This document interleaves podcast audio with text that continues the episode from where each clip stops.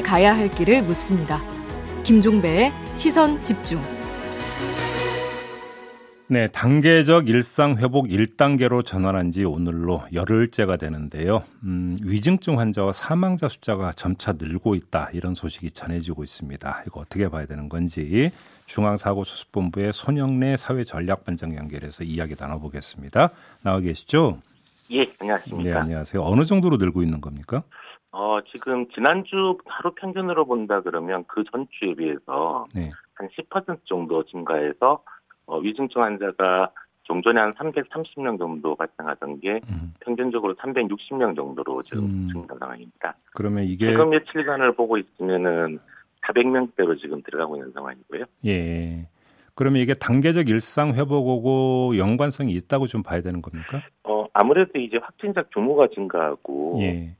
그렇다 보니까 여기에 따라서 지금 중증화율이나 치명률 자체가 올라가고 있는 건 아니지만 음. 전체 부모 모수가 증가하고 있으니까 예. 거기에 연동돼서 지금 증가하고 있는 것으로 보입니다. 그러면 이게 지금 당국이 예상했던 어떤 숫자 범위 안에 있다고 봐야 되는 겁니까? 어떻게 봐야 되는 겁니까? 예, 어느 정도 지금 사실 일상 회복을 하는 가운데에서 초기에 이 확진자 규모와 이에 음. 연동돼서 중증 환자, 사망자가 좀 증가하는 것은 불가피하다고 보고 있는 중이고요. 예. 뭐 현재 지금 저희 의료 체계를 놓고 보면은 전체 중환자실이 어 321개를 가지고 있는데 음. 그 중에서 한 430, 511개 정도는 아직 가용 가능합니다. 예. 45% 정도 여력은 가지고 있어서 예. 어, 아직까지는 저희 의료 체계가 이제 안정적으로 대응할 수 음. 있는 음. 상황이 유지되고 있는 것이고요. 예, 병상 네. 그 문제는 아직은 아니다라는 말씀이신데 혹시 지역별로 예. 이것도 편차가 있을 수 있지 않습니까? 예, 지역별로 편차는 있지만 아무래도 수도권이 제일 많은 병상을 가지고 있고 예. 환자 발생도 수도권 쪽에서 지금 집중적으로 일어나고 있기 때문에 음. 어, 이 수도권을 기준으로 볼 때 큰 문제는 지금 없는 상황인데 향후 향후도 계속 증가할 것이냐 예. 하는 부분들이 좀 중요할 거라고. 그러니까 바로 그게 중요한 것 같은데 어떻게 전망하고 계세요? 일단 일정 시기까지는 좀 증가하는 게 불가피하다고 보고 있는 중이고요. 예. 이게 아무래도 그동안 어, 좀 이래 많이 자제되거나 억눌려져 있던 사회적 활동들이 지금 증가하는 시기이기 때문에 음. 예, 거기에 따른 확진자 규모 증가는 좀 불가피한 측면이 있다고 보고 있고 예. 다만 증가 속도가 이제 어, 어느 정도나 가파를 것이냐. 음. 그러니까 지난주 같은 경우는 저희가 총 확진자 기준으로 확진 규모나 혹은 위중증 환자 규모들이 약간 10에서 20% 정도 좀 증가하고 있는 상황인데 예. 금주와 다음 주까지도 증가율이 어떻게 유지될 것이냐 이런 음. 상황들이 되게 중요하다고 보고 있습니다. 근데 이와 관련해서 이제 그러면 이제 관심을 끄는 게 먹는 치료제잖아요. 근데 어제 네. 그이 먹는 치료제 도입 시기를 좀 앞당길 수도 있다라고 하는 그 이야기가 나왔던데 어느 정도로 당길 수 있는 겁니까? 지금 일단 먹는 치료제는 내년 2월 정도를 목표로 지금 계약을 임하고 있습니다. 예. 전 세계적으로도 아마 2월 정도 세계적으로 공급될 거라고 보고 있는 중인데요. 음. 어, 지금 이 부분들은 지금 변수는 좀 많습니다. 아직 예. 그 먹는 치료제가 제약회사가 이제 개발에 성공한 단계이고 예. 아직 각국에서 허가조차가 아직 안 나온 상황입니다. 그러니까 아마 아마 이게 이제 저희 노력뿐만 아니라 제약사의 어떤 그런 어 준비도 되게 중요하겠지만 네.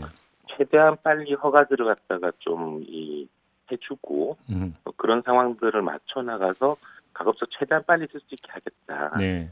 그래서 이 먹는 치료제에 대해서는 이제 안전성이 확인된다 그러면 전 세계적으로 어, 거의 비슷하게 다른 나라들과 쓸수 음. 있도록 하겠다는 게 지금 정부 방향입니다. 알겠습니다. 근데 지금 관련해서 또 하나 체크를 해야 되는 게 병상도 있지만 의료 인력의 문제가 있는데 지금 예. 주요 대형 병원 노조들이 지금 그 구성되어 있는 의료 연대가 당장 내일부터 총파업에 돌입하겠다 이렇게 지금 예고를 해놓은 상태 아니겠습니까? 예, 일단 지난번에 저희가 이제 이 가장 큰 노조인 그 지난번에 이 보건의료 노조하고는 협의가 잘 돼서 예. 지금 간호인력 확충의 문제나 혹은 이 보상의 문제 등을 계속 논의하고 있는 중입니다. 네. 그 중에 이제 일부 대학병원들로 좀 구성되어 있는 의료연대라고 하는 단체들이 또 한번 같은 문제를 제기하고 있는 음, 셈이라서 네. 제가 계속 지금 협의를 하고 있는 중이고 예. 아마 지금 협의 분위기상으로서는 어, 지난번에 그 보건의료 노조와 어, 같이 합의를 했던 음. 협의체에서의 의제라든지 합의 예. 과정들을 전반적으로 좀 함께 어, 동의하고 논의를 하고 있는 중입니다. 그러면 이게 총파까지는 안 갈 수 있다고 보십니까? 이게 예 이게 아무래도 개별 병원 상에서의 어떤 그 노조 쟁의 문제도 좀 있어서 네. 사업이 완전히 안 될 거다라고까지는 제가 잘 판단하기가 좀 어려운데 네. 어, 아무튼 집단적으로 동시적으로 이렇게 파업을 하는 자체는 좀 어, 자제하고 계속 음. 협의를 좀 해나가는 방향 쪽으로 네. 예, 서로 논의를 해보고 있는 중입니다. 단장님 그럼 관련해서 저번에 보건의료도조 합의했던 내용 중에 의료력 예. 확충 문제 있잖아요. 지금 예. 계속 일관되게 주장해왔던 게 바로 그 부분 아니겠습니까? 이게 지금 예. 어느 정도로 실행되고 있는 거예요?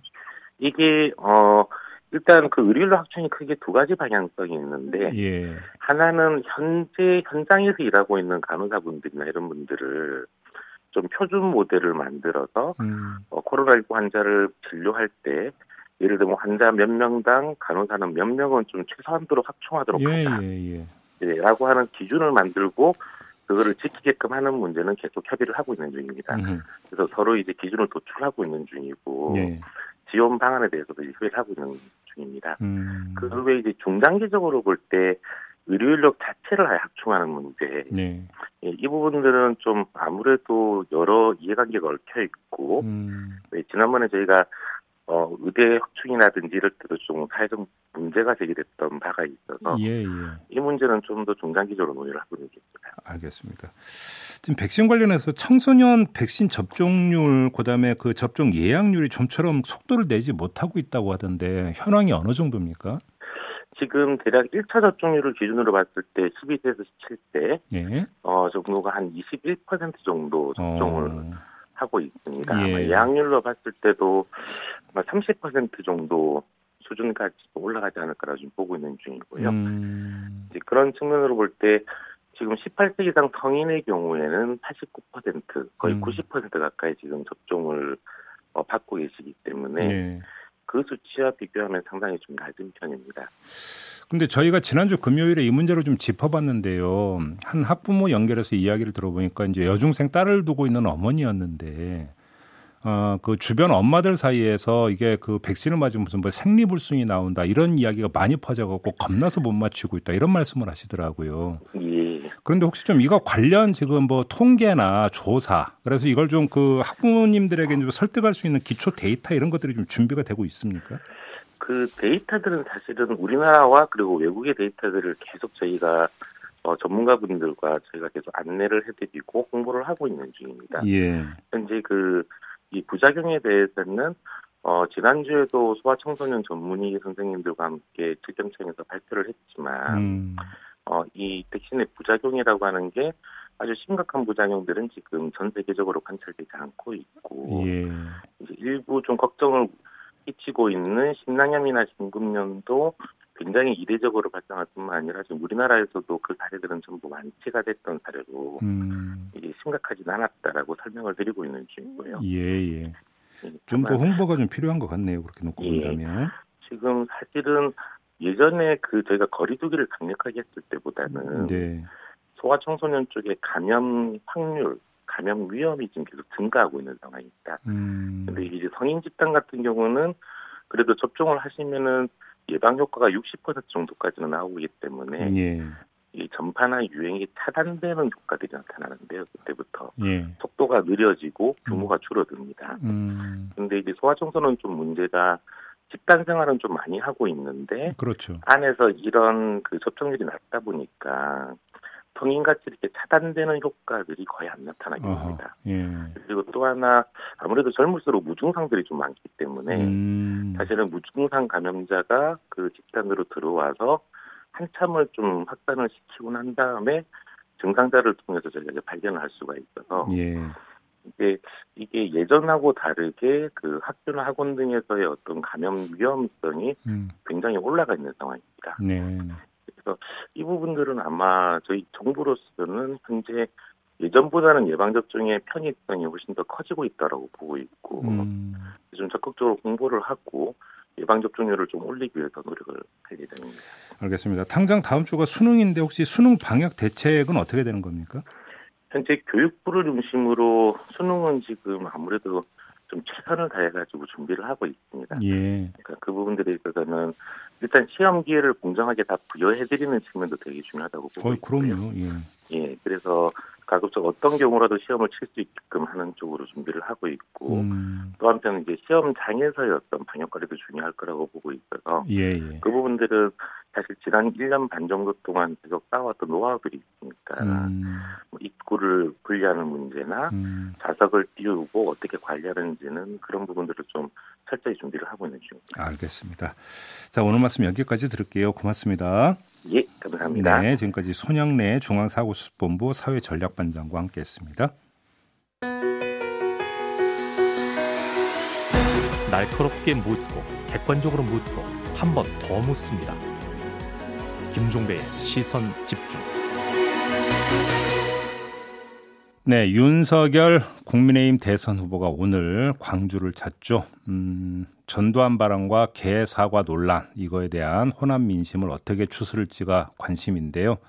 근데 이용서 광주 광역시장은 어, 윤석열 후보의 광주행을 정치 쇼다 이렇게 비판을 했습니다. 왜 이렇게 비판을 했는지 이용섭 시장 연결해서 직접 이야기 들어보겠습니다. 나와 계시죠? 예, 안녕하십니까? 네, 안녕하세요, 시장. 왜 정치쇼로 규정을 하시는 겁니까? 예. 어, 정치쇼라는 표현이 보는 시각에 따라서는 과하다고 얘기할 수 있을 것입니다. 네. 그렇지만 당시 상황을 보면 10월 19일 날 윤석열 예비 후보가 전두환 옹호 발언을 했고 이어서 뭐 사과를 집어든 돌 사진, 음. 개사과 사진까지 이게 강주 시민은 물론이고 뜻있는 국민들의 가슴에 불을 질러 놓은 것이죠. 예. 그런데도 광주는 반대해도 나는 간다는 식으로 그 중요한 경선을 목전에 두고 음. 일방적으로 광주를 방문한다고 하니까 네. 이것은 네. 누가 봐도 지지층 결집을 위한 정치쇼라고 생각할 수밖에 없다. 그렇게 얘기를 한 것이고요. 예, 예. 다행히 이제 뭐 경선을 앞두고는 방문을 하지 않았어요. 음, 예. 알겠습니다. 이제 광주 방문 일정을 보니까 예. 고 홍남순 변호사 생가 그다음에 상무대 영창이 재현된 자유공원 그리고 이어서 5.18 민주묘지를 참배를 한다고 하는데요. 혹시 예. 이 일정 관련해서 시하고 혹시 뭐 논의나 상의를 한 바가 있었습니까? 윤 후보의 강주 일정을 뭐 저희하고 논의할 사항은 아니고요. 네. 어, 중요한 것은 저는 일정이 아니고 세 가지라고 생각을 합니다. 음. 하나는 민주 시민들이 공감하고 납득할 수 있는 역사 의식을 보여주는 것이고요. 네. 두 번째는 진정성 있는 사죄와 반성을 하는 것입니다. 네. 그리고 세 번째는 역사 왜곡에 대해서 음. 책임 있는 조치를 하겠다는 의지를 보여주는 것이고요. 예. 지금 오늘 오전에 강주 방문하기에 앞서서 윤석열 후보가 사과 성명서를 발표한다고 들었거든요. 네. 그래서 저희는 어떠한 내용의 성명서를 발표하는지 지켜보고 음. 있고요. 예. 이 5월 민주항쟁에 대, 한 제대로 된 역사 인식을 바탕으로 음. 진정성 있는 사과와 함께 책임 있는 조치를 약속하고 음. 광주를 방문한다면 우리 강주가 반대해야 할 이유가 없다. 저는 그렇게 생각을 합니다. 그러면 그 사과와 뭐 반성은 알겠는데요. 일단 책임 있는 조치라고 하는 것은 무엇 뜻하는 걸까요?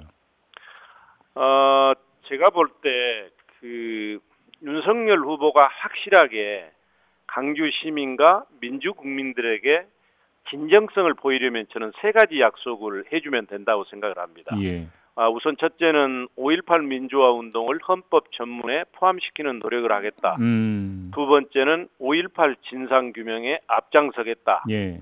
세 번째는 역사 왜곡에 대한 당 차원의 재발 방지 대책을 마련하겠다. 어허. 아마 이러한 내용의 성명서가 오늘 오전에 발표한다면 예. 광주 시민들은 강주 방문을 반대하는 것이 아니라 음. 오히려 박수를 보낼 것입니다. 예. 강주 시민들은 설령 5.18 책임자라고 할지라도 예. 진정으로 사죄하고 반성하면 포용하고 용서하는 통합의 길로 나아가기를 희망하고 있는 어, 것입니다. 그 세 가지 내용은 필수적으로 들어가야 된다 이런 말씀이신 거고. 이게 들어가면 예. 그다음에 역사 의식을 보여야 된다고 말씀하셨는데 역사 의식을 어떻게 보일 수 있는 겁니까? 지금은 이제 뭐 그때 뭐 들으셨겠습니다만 10월 19일 날뭐 예. 전두환이 5.18과 뭔만 빼면 음. 정치 잘한 것 아니냐 네. 하는 이런 이제 역사 의식이나 인식은 매우 잘못된 것이죠. 예, 예. 그것도 이제 평범한 시민이 그런 생각을 가지고 있다면 그냥 넘어갈 수 있지만 예. 그분은 이제 대통령을 하겠다는 거 아니겠습니까? 네. 그러니까 리더의 역사 의식이 잘못돼 있으면 음. 나라가 이제 제대로 갈 수가 없고 음. 그리고 이제 저는 기본적으로 역사는 올바르게 기억 기억되고 기록되어야 음. 아, 역사가 교훈을 줄 수 있고 힘을 갖는다고 생각하기 때문에 예. 역사 인식이 매우 중요한 것이죠. 예, 그래요. 알겠습니다. 근데 지금 학생 단체는 5.18 민주묘지에서 1박 2일 농성을 벌이는 중이고 시, 일부 시민 단체는 썩은 사과를 전달할 거다 이런 이야기를 하고 있는데 혹시 뭐 이렇게 충돌 사태가 빚어지는 거 아니냐 이런 우려 섞인 전망도 나오던데요.